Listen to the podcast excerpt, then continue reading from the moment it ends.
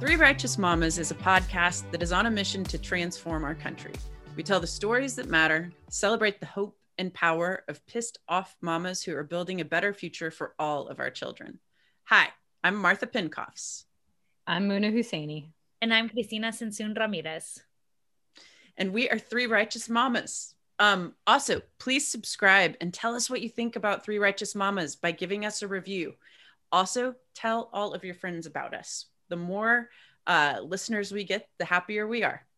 Actually, we have a lot of fun just doing this, but you know what I mean. Um, so, we have a great show for you today. Today, um, we get to talk to Paola Ramos, who is amazing. Um, you may know her from Vice, but you'll hear more about her soon. But we're going to talk to Paola about the changing America we are all part of and the role that Latinos are playing and will play in re- redefining a country as big and diverse as ours. Um, before we get there, though, we're going to talk about some silly stuff that our kids do. Y'all, we had um, parent teacher conferences this week.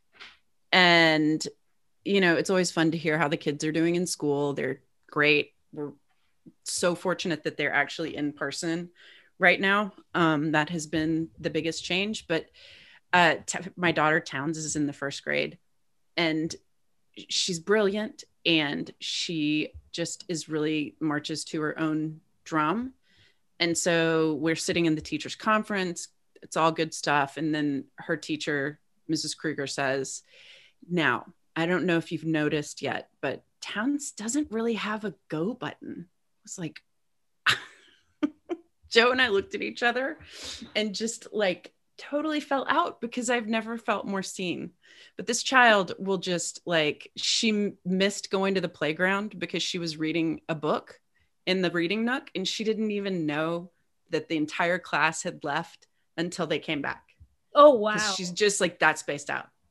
Um, but she is a total trip. And I felt very seen and happy about it. I cannot Y'all imagine had parent teacher conferences yet. I had a friend, was it like this? I had a friend that post that made me laugh for like hours that they went to their toddler's first parent teacher conference.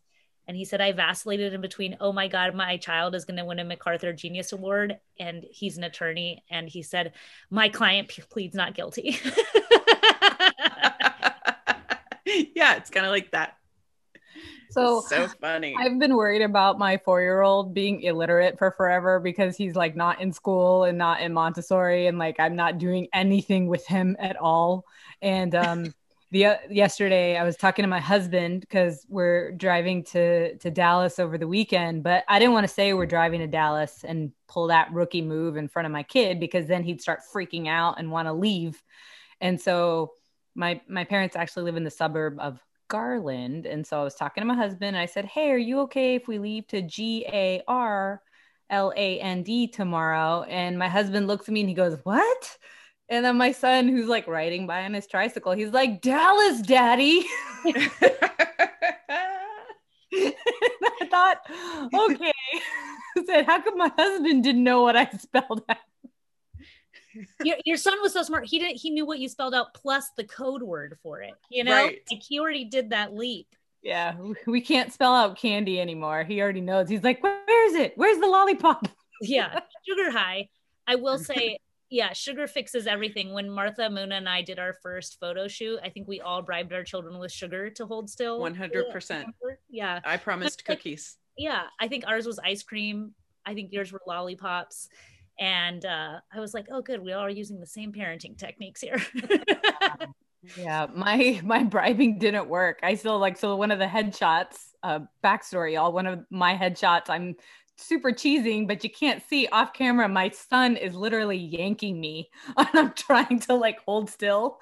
And that was awesome. Um funny other story is uh my my son has this clock that that tells him when he's allowed to get out of bed and it broke. And uh so he's been coming to our room at like you know 4:27 a.m. or whatever asking like can I get up now and uh he came to our room and I was so tired and I was like hold on let me see what time it is but I don't think it it I moved and he goes, Mommy, your alarm says 609. And I was so proud because I didn't know he knew his letter or his numbers. I was like, Yes, you can go watch cartoons. Go. Numbers. yeah. Keep it up. Keep it up. That's how it is every morning here too. Santi wakes up. Well, actually, Santi escapes from his bedroom every night, and it's the like little feet I hear. A blanket gets thrown up on my bed, a stuffed animal, like 12 stuffed animals. Like he comes with an army of stuffed animals to get on my bed. Uh, I feel like kids are so great because they just give you so much humor to your life. And even in moments like where you're not seeking humor, they just like shift it. Santi and I were driving today well, we were getting in the car and my car's a little dirty. It needs a clean. But Santi is like, Your car, mommy, is dirty. And uh, also his cute little voice, his toddler kind of voice. And then he's like, We're gonna put it in the dishwasher because he's still That's right. I was like laughing so hard with my mom. And it's something so small. And I kind of sometimes when he gets the words wrong, I know I need to correct him. So I did correct him, but sometimes I don't want to because I'm like, oh, it's so cute. I want you to say dishwasher instead of car wash your whole life. Ever. So adorable. we Yeah. didn't tell towns forever would say silver, not silver. Like silver with an, a Z. And we River kept wanting to correct her, and we would be like, no, no, no, no, no, no, no, you can't. We're gonna keep it. Too cute. you know? Yeah. Too much. Too cute. Too cute. Yeah. Um, should we talk to Paola? I'm so excited to talk to her. Me too. Tell us about her, Cristina. Yeah, so let me introduce you all to our incredible guest. Paola Ramos is a host and correspondent for Vice and a contributor for MSNBC and Telemundo News. Paola uses media and digital outlets to spotlight the voices of a diverse America and break down stereotypes and mobilize the community towards civic engagement. Her first book, Finding Latinx In Search of the Voices Redefining Latino Identity, can be bought online or at your local independent bookstore. And you can follow her on Twitter at PAO Ramos or go to her website and learn more at paolaramos.com. We're so glad to have her here with us. And we're excited to talk with her about the changing America that we're all part of and the role that Latinos are playing in redefining a country as big and diverse as ours. Let's get started, y'all. Paola, thank you so much for being with us. We're really excited to dig in and learn more about your book and the stories that you tell in it. But first, we always ask our guests to talk about how, if they had a mom or a maternal figure in their life that influenced them to become the person they are today. Mm. And so, obviously, your dad gets a lot of hype, but we also know your mom has had a tremendous impact on you. And I was wondering if you could tell us a little bit about her and how she made you the person you are today.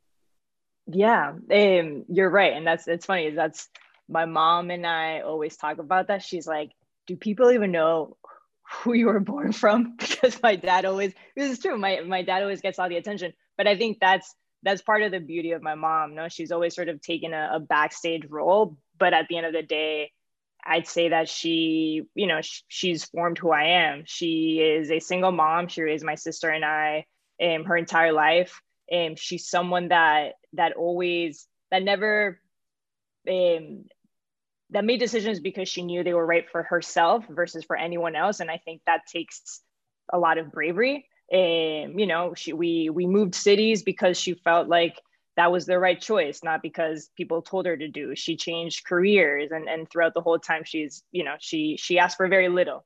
Um, and I think she did a spectacular job raising raising my sister and I.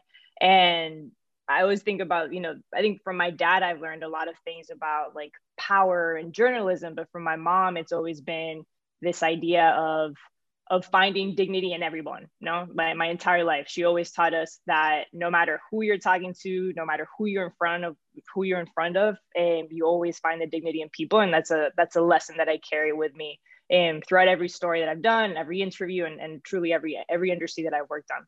Um, and i have to say and she is the best writer in the family which she also never gets credit. She is a beautiful beautiful beautiful writer. So if if i have a little bit of um of a gift in writing it has everything to do because of my mom.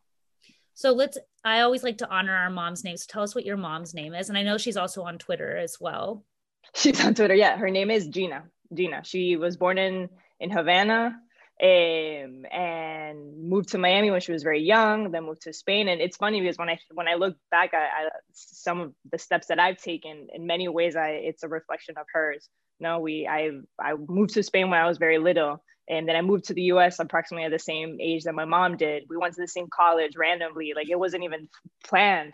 Um, and the way I approach life is is very similar to her. So there's a lot of her running through you. Yes, yes, yes, a lot, a lot. Um, yeah. so I'm holding this amazing book that you just wrote um, called Finding Latinx in search of the voices redefining identity latino identity mm-hmm. and it just came out i'm sure it's you also have interesting stories about how to do a virtual book tour honestly yeah that was one thing I was I was very looking forward to doing these in person tours, going back to a lot of the cities that I that I wrote about. But um, but no, but it's it's it's still it has been pretty incredible though to be able to do it. Well, I'm excited to do an in person event with you in Texas whenever uh, that can happen again. Mm-hmm. But um, this book is incredible. And I would just wanted to ask you, you know, tell us why, what inspired you to write this book? I mean, you mm-hmm. already have your voice out in a lot of different places. Um, yeah, what were you trying, exactly what you wanted to tell in this book? Yeah, I think um, for me, it always goes back to to 2016, right? And, and working in the Hillary Clinton campaign and having that little fancy title that I had of Deputy Director of Hispanic Press. And I think in in those moments, in those campaign moments, I was convinced, as I think the majority of, of folks were convinced in that campaign, that regardless of the outcome, Latinos would show up in these huge numbers, right, in the face of someone like Donald Trump, and that Latinos would be responsible for ensuring in 2016 that someone like Donald Trump would have made it to the White House.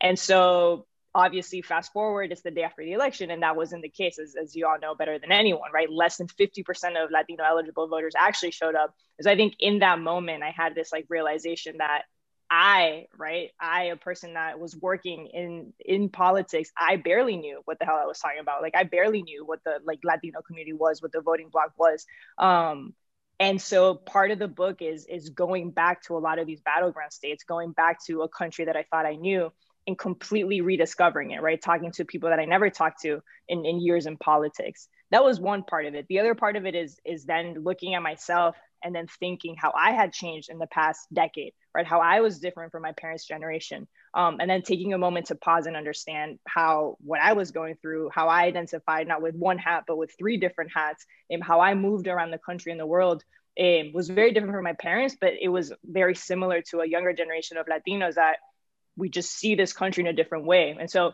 it's sort of those those two stories merged and, and is what Finding Latinx became about.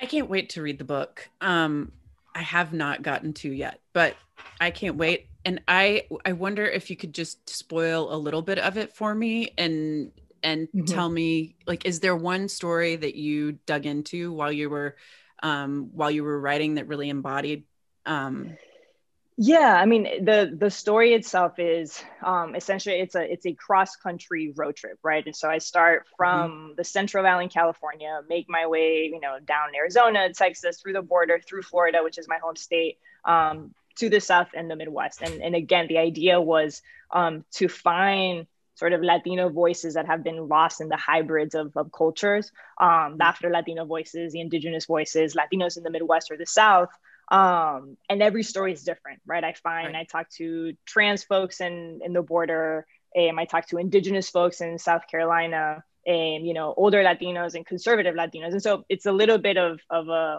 um, a portrait um, of of the voices that have always been in front of us but that don't typically get these platforms. Um i'd say the the story there's many stories that that struck me but the story that perhaps has impacted me the most was meeting um, Carolina Lopez, who's a transgender migrant in Arizona. And, you know, Carolina has a story that we all know. She fled from Latin America when she was younger because the average age um, in Latin America as a trans woman is, is less than 35 years old. Um, and so she came to this country with dreams that everyone has, which is simply to have a better shot at life. And you know, this country showed her the opposite. She came here, she was once again detained, she spent, you know, more over a year in Eloy detention center, was unable to get a job, and so forth. But the story of Carolina is that, at least the metaphor that I took away from is, you know, during particularly now during COVID, we all sort of can see a light at the end of the tunnel. No, we find strength yeah. because we see something. Something gives us hope. Um, people like Carolina, which I think is a story among the Latino community, can walk through dark tunnels without seeing any light. No, and they just keep going and they keep going. And they fall down and they get back up. And that resilience, I've never found. I've never ever found that type of resilience in anyone other. Like the trans community has taught me so much but I think it is a resilience that is palpable across the Latino community. And it's one that I found particularly among the younger generations of Latinos that saw the older generation sort of, you know, normalizing pain and injustices, and they are rejecting that. Um, and, and in Carolina's story, I saw a lot of that. You know, it's so I read something, um, I read something a, a little bit ago uh, in a survey that found 22% of Latino millennials uh, identify as queer lgbtq right.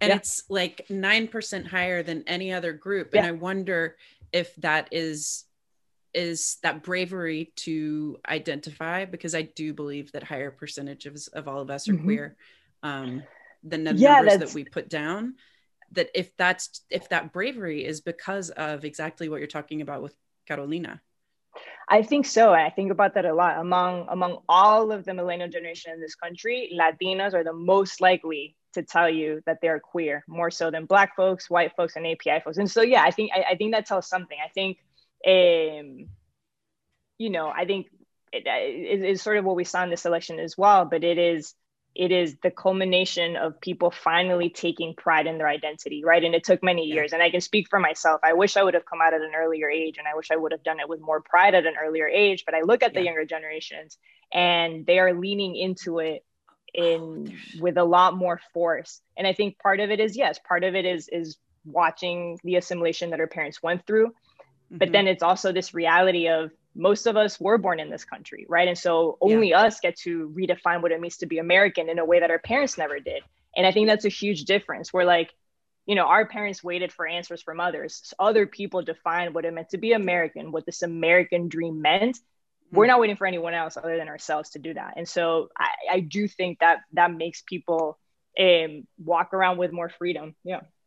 Yeah, and I read it. I I interpret that as as as more bravery, not mm-hmm. a different uh, a different actual percentage of queerness in completely population. Yeah. Oh yeah, I'm sure. Yeah, and I'm sure again. I mean, I'm sure those those numbers have been probably consistent for a while, but um, but I think you're right. It's it is entitlement to being to being brave, no, mm-hmm. and which which is a privilege for for many people. It's a beautiful and thing. Exactly. Um, yeah. but yeah, I was thinking about that. That's funny. It's also my favorite stereotype when I was running Jolt is people would say, but Latinos are so conservative and they're homophobic. And I would be like, have you That's so true. Most of them are queer. Not most of them, but a huge percentage of them are. I don't know what you're talking about. Yeah. And that's, and that's something that I find so much throughout the book. Even when I was in Texas, you know, and and they're talking to Latinas about abortion and reproductive right justice, no, and it's it's it, that's part of the story too. There's so many stories that have been built around us, and so many stereotypes and taboos, some of which are real, but many others are just sort of these myths that that media has created for us. And so, a lot of the a lot of the book is just breaking down those those stereotypes. Yeah.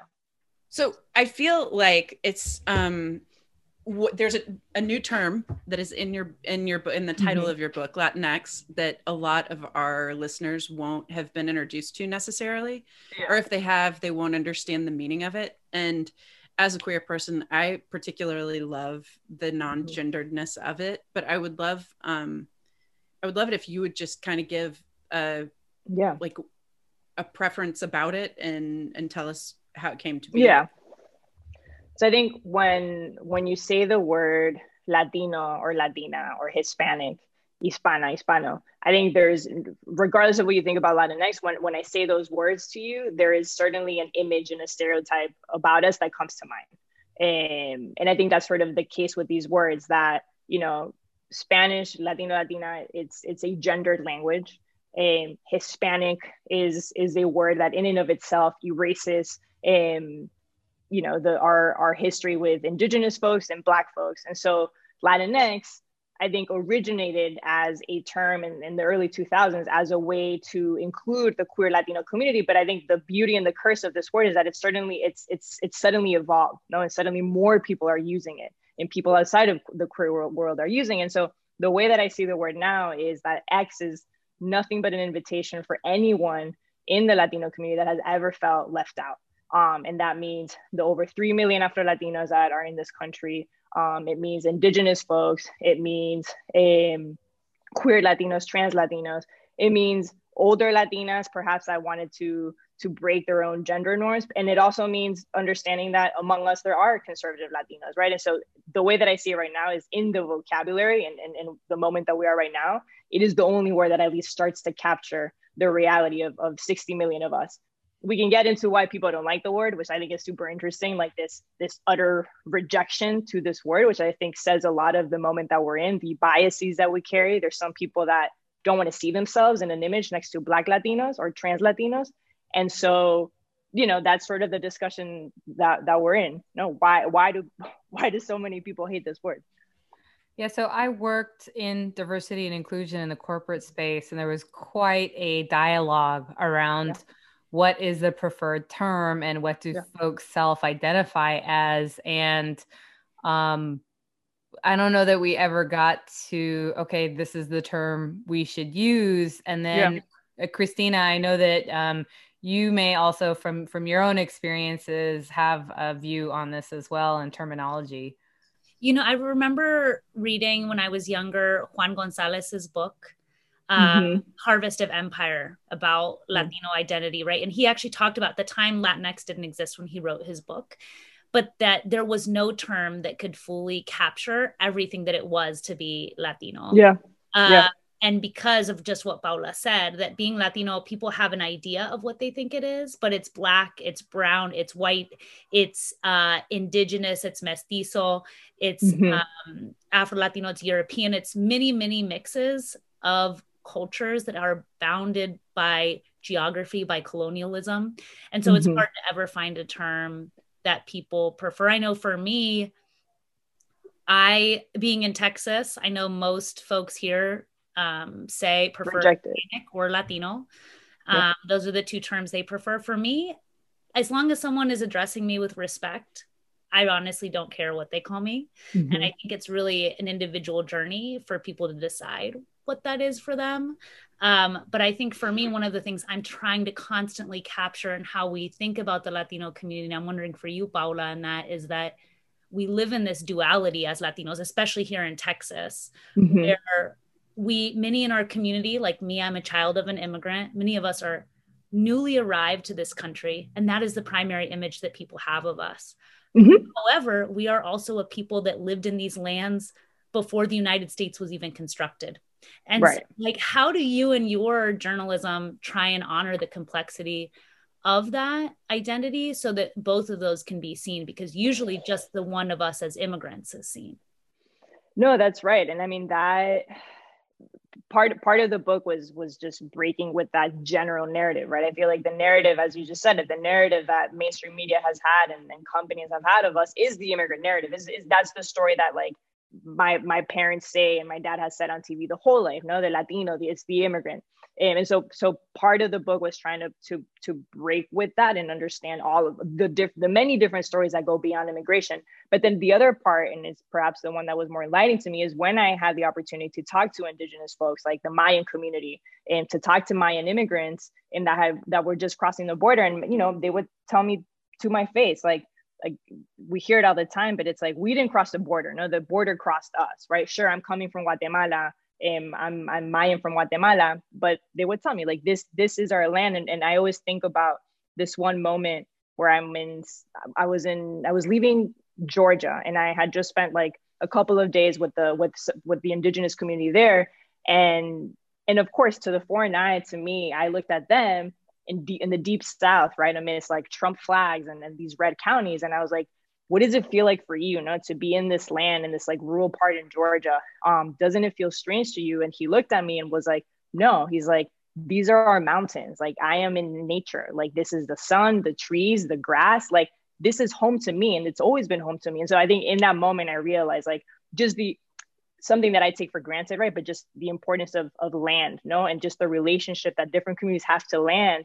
And so here was this person that I was treating as a foreigner myself, no, with my own biases, and he was telling me like, you look at you look at this land as if it's Trump's land. This is our land, no. And so I've, you know, it's it's something that I have more to learn about. Um, I did a lot of reporting with Vice, um, you know, in Navajo Nation this year, in Southern Arizona with the Tohono O'odham Nation there.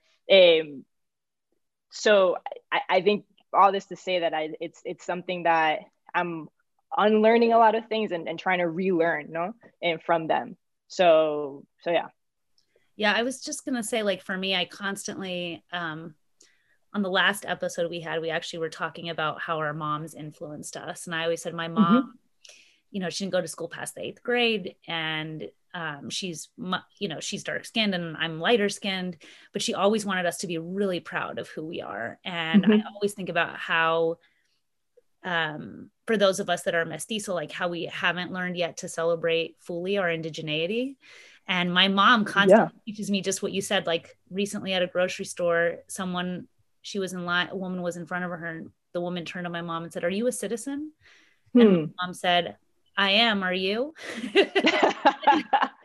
and but yeah but things like that like it's powerful yeah and my mom said of course and then my mom said i'm native american because my mom as she's like gotten into who she is now identifies as um, both mestiza and native american because she knows like this is actually my culture and who i am and Right. Um, I've been told to reject that that's who I am, but these are my lands just as they are as much anybody else says. Like, and there's something you have to, especially for us that are Latinos, we're kind of, eh, like you said, it's an act of resistance to teach ourselves mm-hmm. that mm-hmm. it's not the way um, we have to construct our identity or, or, or our understanding of place.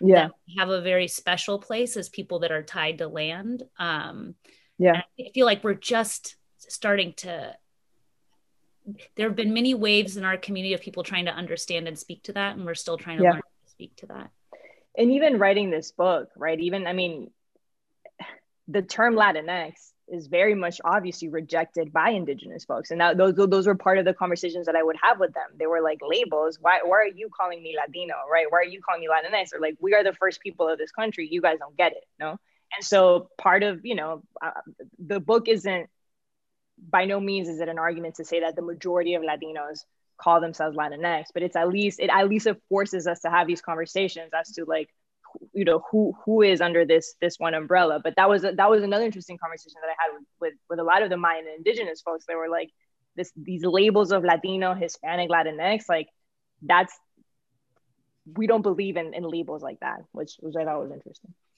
I'm like, we don't believe in labels like that, but let me ask you a question about a label like that. yeah, I know, I know. Which is, I mean, like, we are, we just went over the fact that we're all different colors, right? We're all different. Um, that the, the idea that Latino that we come from Latin America, right, including this America, but now we are the largest ethnic group in the country, and you know, with numbers comes incredible potential transformation. But the reality is, even though we're the largest ethnic group, and you know from all of your reporting that we don't have the political power, the economic power, the media representation yeah. that it deserves, especially given our size in this country. Mm-hmm. And mm-hmm. it's something I think a lot about as a Latina mama myself. Um, you know, my son represents um, one in four children in this country that are Latino, right? Mm-hmm that people don't realize that aren't part of the Latino community that um, one in four Americans now that are children are Latino.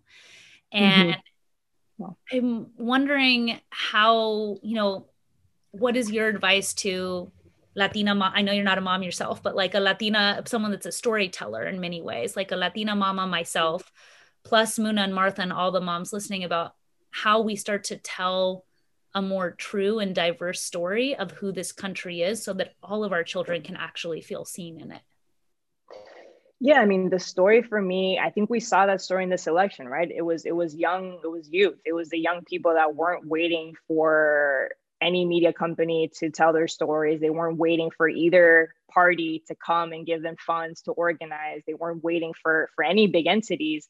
They they did it on their own. You know, the victory. I mean, Christine, you know this more than anyone. The the victories that happen in this country, the reason why we're we're leaning towards change is because um, young Latinos or young communities of color saw themselves that they were worthy of change. They saw it themselves. No one told them. No one gave them the money. No one gave them that approval and they did it right? And so that that gives me hope. It's like the the the answers and that, that's sort of the, the difference that i see in this election right? People voted not necessarily for for joe biden they voted for themselves.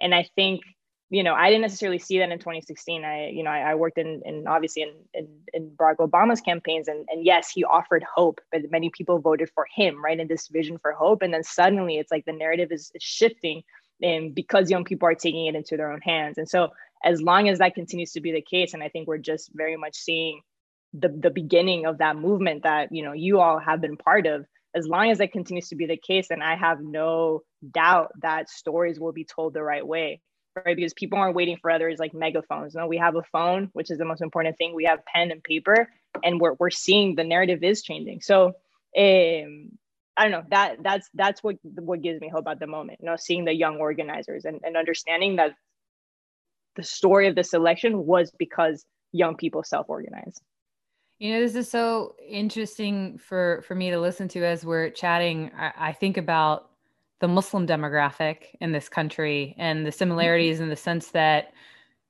muslims represent so many different countries so many different languages so many different yeah. cultures and then the term muslim sometimes is is mm-hmm. equivalent to to race yeah. in the sense that it's like this oh, like overarching concept that binds folks together but the diversity is huge right. and there are also i think it was something like 30% of muslims in this country voted for trump and so mm-hmm. there's there's like there's different camps and and different reasonings for that um, very similar to the latino community and at the same time uh, has Hispanic community, Latino community, mm-hmm. however you want to call it, right? Like there are folks here. Like I have friends who were telling me growing up in the valley that they they had their fingers broken for speaking Spanish at school. Mm-hmm. So this is not history from a long time ago.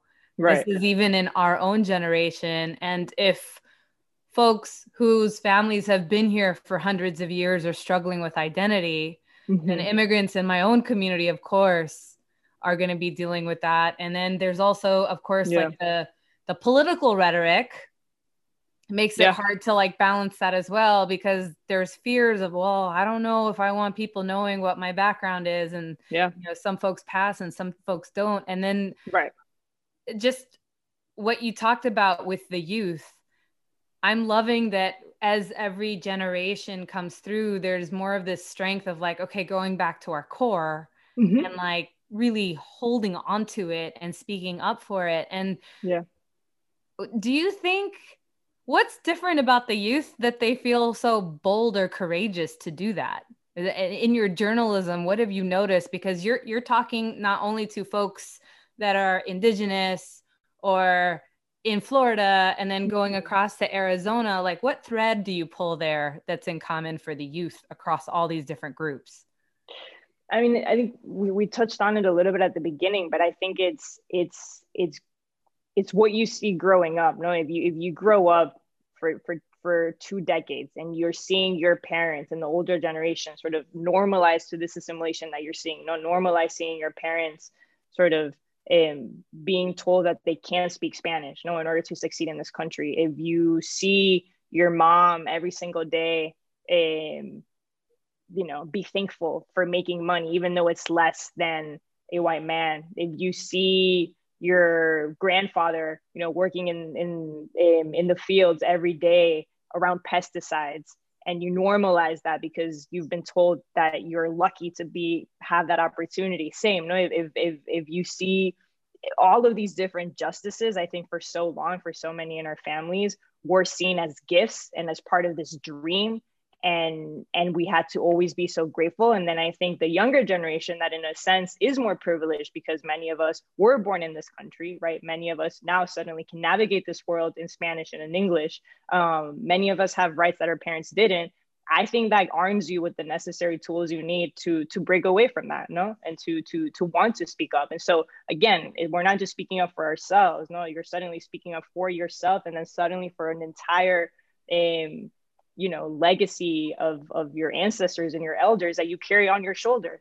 And and I always think back to a conversation that I had with Monica Ramirez, and obviously, you know, one an incredible activist, and she said, look, the, the difference between now and then is is is we, you know, back then our moms and our grandmothers sort of maybe had to be silenced because they didn't feel like they could lean back and fall on anyone's hands, right? Now they do. Now they know that if they they want to speak up, they have an entire army of women right behind them that will catch them. And I think that is that is a difference, no? That that that now there, there's more support, right? Because I know I can speak up because I have that right in a way perhaps that, you know, my my Cuban grandmother doesn't, no, because she doesn't know English. Um, and so so yeah i think that as we said before that makes you lean into your identity with more pride that makes you speak up with more pride that makes you not take for granted your rights that makes you want to vote. And and i think we're, we're seeing we're seeing that that culmination right now. Wow.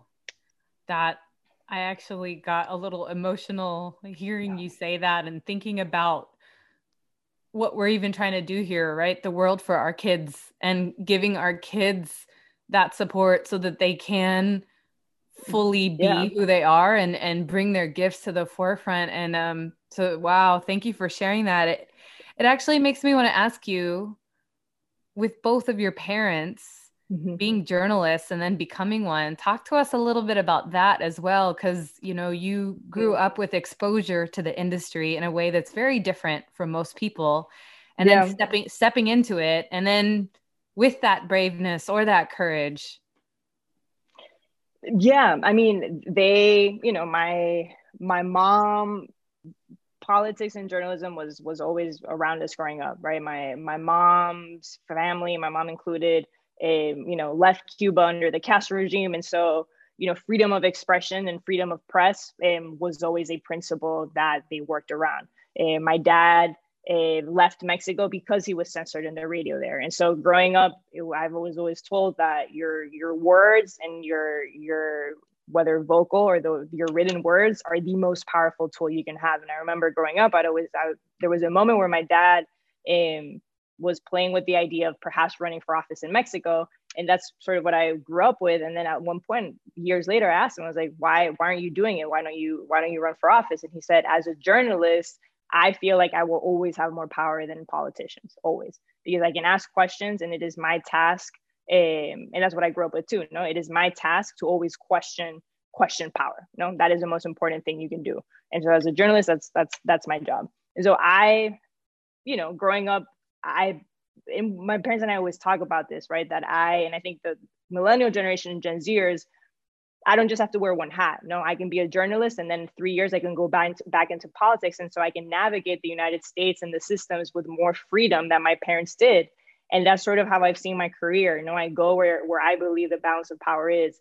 For years, the balance of power to me was in the Obama administration, right? And, and believing that hope and change was plausible inside of politics. And I believe that change was in power was possible if I elected someone like Hillary Clinton to be the first women president and now i believe that change in, in power is outside of politics to question power from outside and so those are two lessons that i that i you know that i that i learned from them just understanding where the balance is so yeah. speaking of uh questioning power so mm-hmm. for some folks that don't know who your dad is because there are some folks that are like outside of yeah i mean why would you yeah you no everyone i mean but like so people that don't know who Paola's dad is in questioning power, um, for folks in the Latino community, everyone knows who Jorge Ramos is, Paola's dad.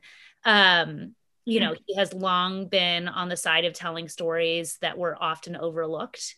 and um, i think folks will also remember him not just from like his incredible journalism over the last several decades um, in spanish and english but um, talk about questioning power when he uh, was kicked out by donald trump mm-hmm. of a press conference for standing up and refusing to back down um, mm-hmm. ask the questions that he needed to so i'm wondering for you like well, and then your dad got detained in Venezuela also yeah. last year, right? When he was down yeah. reporting.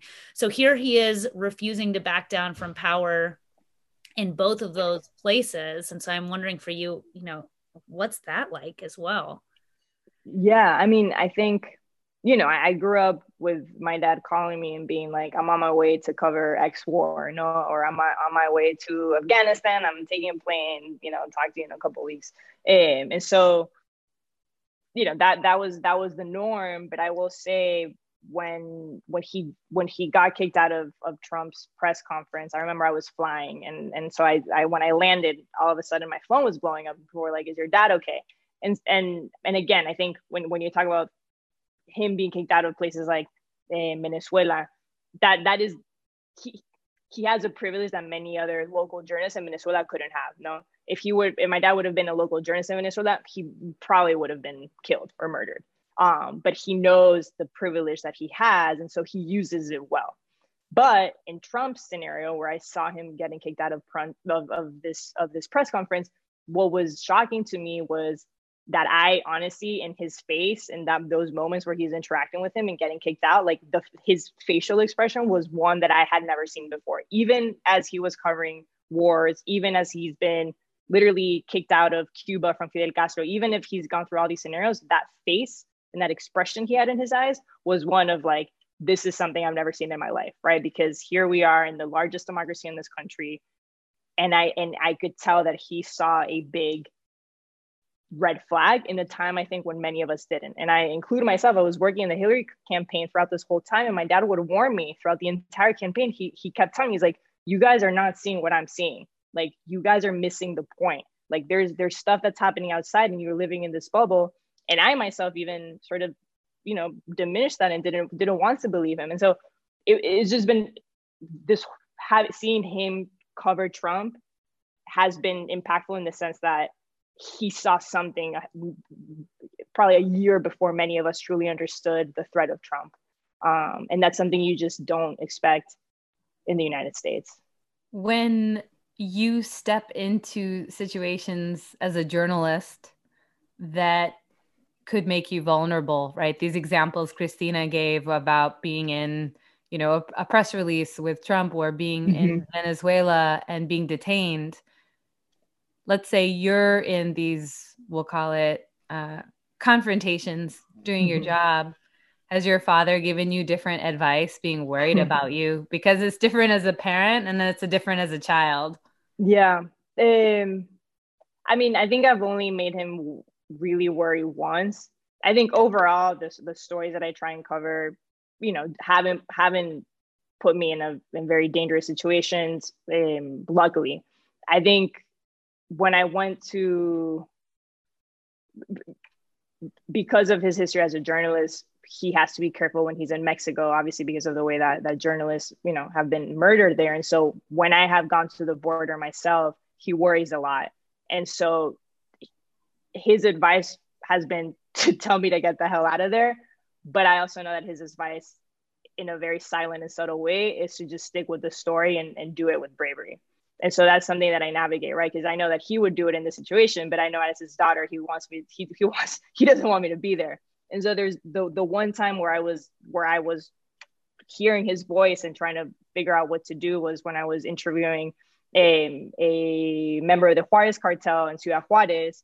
And he, you know, it was a situation that I knew my dad wouldn't be happy of, of having me interview and sit in front of, of a gang member who was murdering asylum seekers at the border. But at the other hand, I knew that he wanted me to tell the story because it was a time in our history where asylum seekers because of Trump's policies are stranded in the border and the drug the drug cartels are taking advantage of that right and they're killing asylum seekers um, because of the United States policies and I thought that was a, an important nuance to to make and so I always struggle with that question because I don't I don't know I know him as a journalist, he'd follow through even in dangerous situations. But I think as a dad, he wants me to do something different. And so I, I'm always trying to figure out like my my instinct is to is just to make him proud and and, and follow through with the story. And and yeah, and just be very conscious of, of the privileges that I have. You know, I think it's important to use them in certain situations. And so far, I think so far I've been safe for a reason. Know? Yeah. You know, as Cristina was mentioning earlier, your your father isn't just a journalist; he's a household name, right? Like yeah. everybody knows him, and in that sense, those are really big shoes to fill, right? With both of your parents being journalists, and and um, yeah, you know, you following in their footsteps. Like, talk to us about that. You know, struggle or is it like what's difficult or what what goes through your mind when you're in some of those situations thinking gosh like my parents did this before and now i'm here and like is there pressure?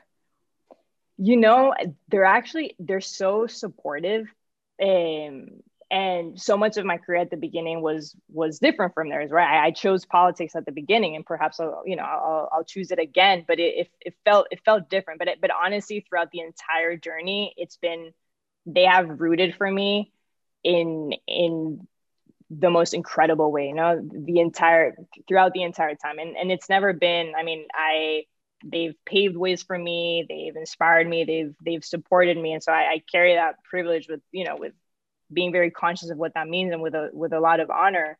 Um, but I'm I'm still learning from them. No, like I see what like I see what my dad does. I'm like, you're on TV, but now I'm, I'm reading your articles and you're also doing this podcast, and then you're you're on Instagram. Like, how do you do all this? So I still feel like I'm I'm still I'm still learning. No, and I, and I strive for that. And then I see my mom, you know, write these beautiful stories, and then she's also a producer. And so I'm very much in the like initial stage of it, and and also I'm also navigating this whole world that they haven't. So we're both learning, right? I get to do a lot of the things that they're doing in Spanish language. I'm doing it in English and in Spanglish. And so we're constantly comparing notes of like, you know, the the, the differences of of the these sort of landscapes that, that we navigate. So it's been it's been pretty cool. But I don't I just I'm just sort of like inspired and and and proud. So I, I've never felt like that type of of pressure.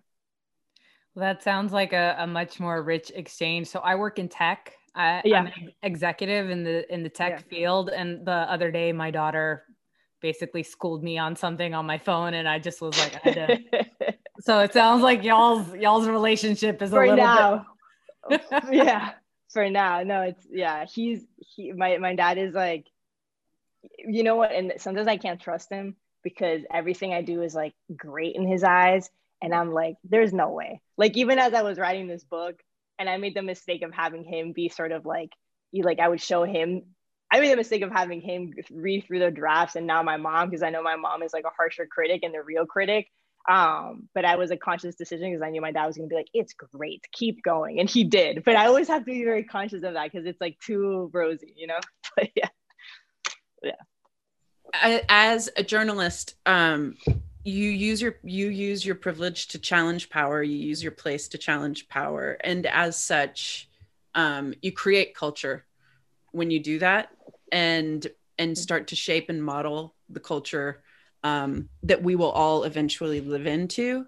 And i think in that you are creating the world for our kids by calling power what it is when it is.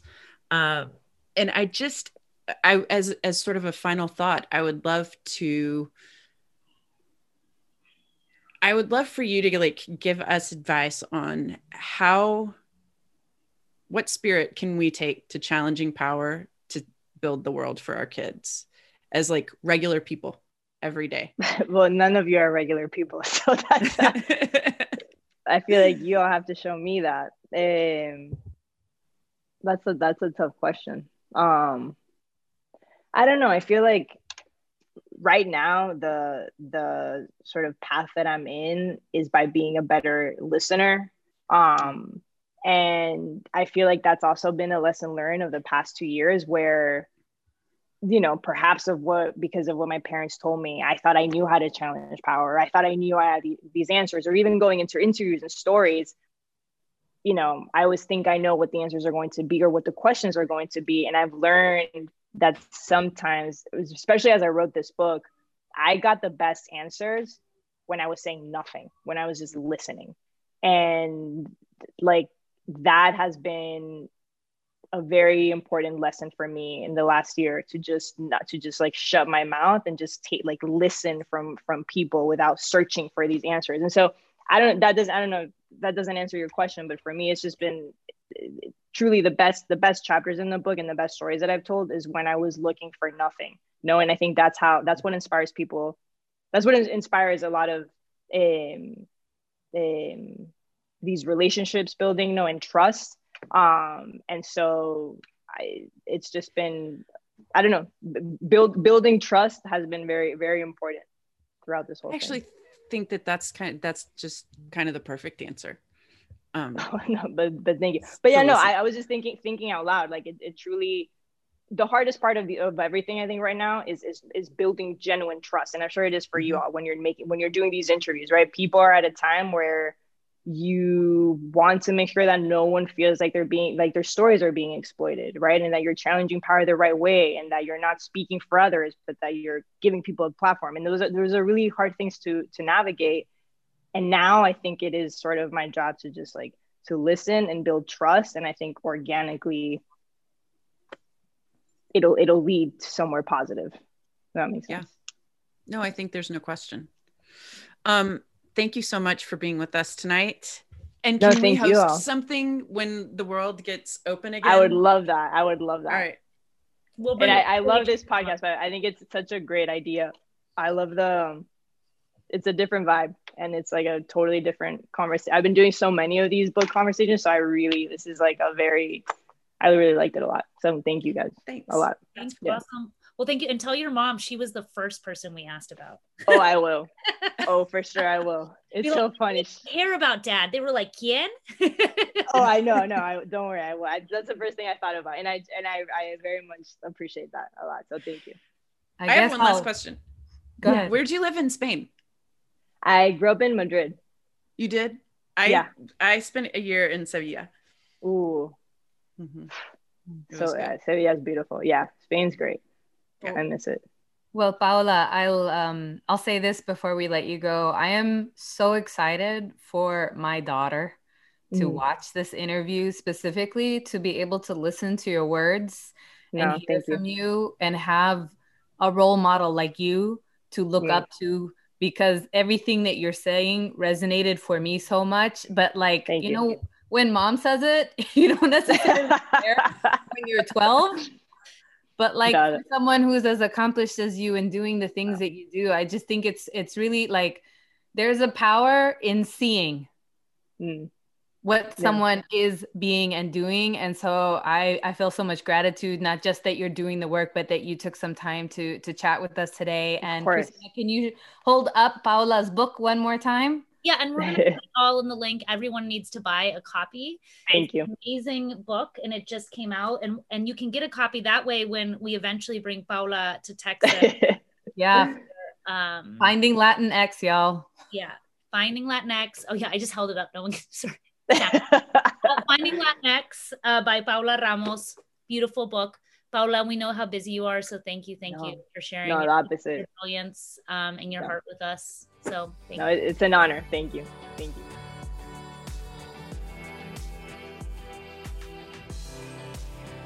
In listening to Paola talk, that question that you asked her at the end, Martha, I think that that was it for me. That was everything mm-hmm. around.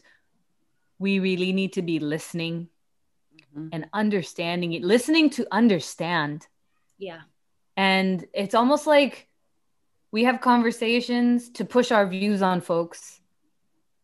But the, you need to turn the conversation on its side. Like, let's listen to respect and build trust and understand. And then everything flows from there, right? Like, to quit being in such a rush to get things done and to force action because action without that foundation of like caring for each other ends up going sideways. And we cannot rush building relationships or building respect. And so i found that to be super super impactful and powerful.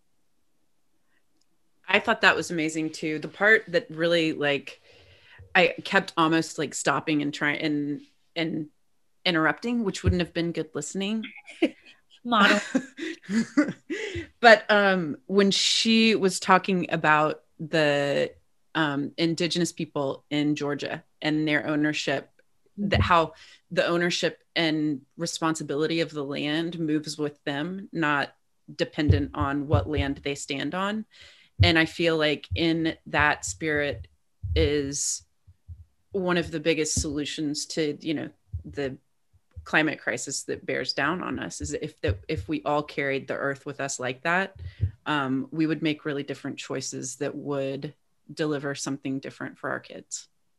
Yeah, I mean, I I think what I appre- I was thinking about, you know, we we started out really talking about um wanting to talk with Paola about how we build a world where all of our kids are seen because Latinos are this large ethnic group and then coming to the term Latinx which there's all different kinds of feelings about there's also different kinds of feelings about Latino and Hispanic and remembering what she said and then also remembering that like because Latino identity is so diverse, right? That's what some people don't realize that, that it's so expansive. It's so many places, so many stories, but that there all are cultural ties. And that there is no term that's perfect enough because we're we we're trying to figure out how to tell all of these stories and give them light. And i kind of think that's what the united states is you know? Totally. The united states is like oh how do we tell our story? And it's because we try and tell it sometimes in a way that's too monolithic.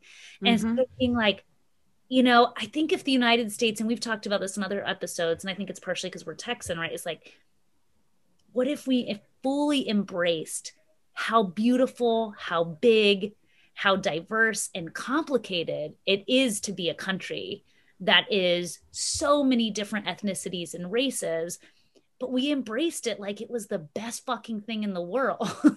Because it Well, is. and and that there would never be one term to truly define it. There would be a story we would tell where we could all of our stories could be seen. And that's really i think what hit home for me um, because i'm one of those people that to me it's not necessarily the the term or the language. It's the feeling of respect and like how she said listening right? Yeah. I guess I'll I'll wrap on a point here. When when she was talking about the younger generation having their voice and how um you know they felt like they can break away because they're carrying the legacy of their elders on their shoulder and that you know she was talking about well maybe my mom and my grandmother couldn't feel like they could do that but now because we have an army behind us of people holding us up we can do that. And i was sitting there listening to that thinking that there is a dominant culture in our country. Our demographics are changing right? Cristina you said that that the latino representation in this country will start to be a majority uh, in the next uh, couple decades here. And does there really need to be a dominant culture anywhere? And I, I think no there doesn't because if we have an understanding of respect for each other there's no need for anything to be dominant because the respect and care that allows all of us to sit at the table and raise our kids together and play together and live together in our extremely diverse communities. That's the world i want us living in.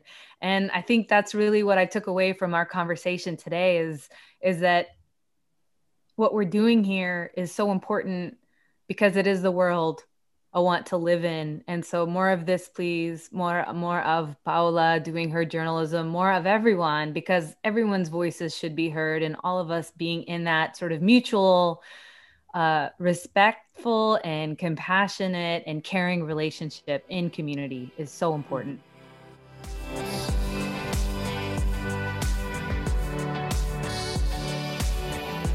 Thank you for listening to Three Righteous Mamas on behalf of the Texas Signal. The podcast was edited by Sarah Thutfi. To find out more about who we are and what we do, please visit our website at texassignal.com.